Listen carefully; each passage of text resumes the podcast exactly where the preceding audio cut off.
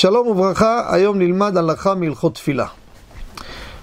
בשנים האחרונות נכנס כהן מודה חדשה שיש עלייה לתורה לדוגמה לחתן בר מצווה, כמובן הכל בשמחה, ורוצים להביא כלי נגינה שילווה את החזן בתפילה, או שהחזן עצמו מנגן או מישהו אחר מנגן, לא משנה. ואז עושים את התפילה עם כלי נגינה. רבותיי, צריך לדעת את הדבר הזה. בפוסקים, הקדמונים והאחרונים כתוב שהדבר הזה הוא חוקות הגויים. יש פוסק אפילו מגדולי הפוסקים שכתבו שזה מנהג עובדי עבודה זרה.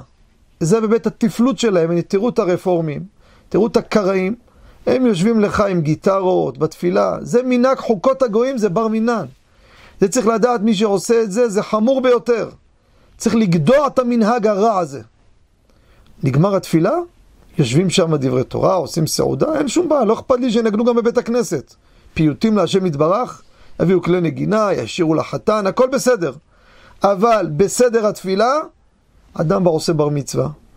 מכניס, הוא חונך את הבן שלו שנכנס לגיל המצוות, מתחיל ברגל ימין.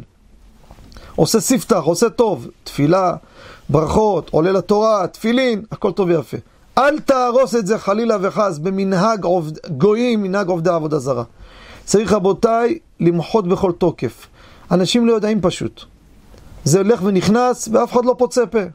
תראו בפוסקים, כולם יחו על זה בתוקף. לכן לא, התפילה צריכה להיות תפילה טהורה לפי המסורת נקייה, בלי שום תוספות. לא מבפנים ולא מבחוץ. תפילה תהיה כמו שצריך. גמרו, לאחר מכן בשמחה ותו לבב ינגנו, ישמחו, שיהיה רק שמחות. תודה רבה וכל טוב.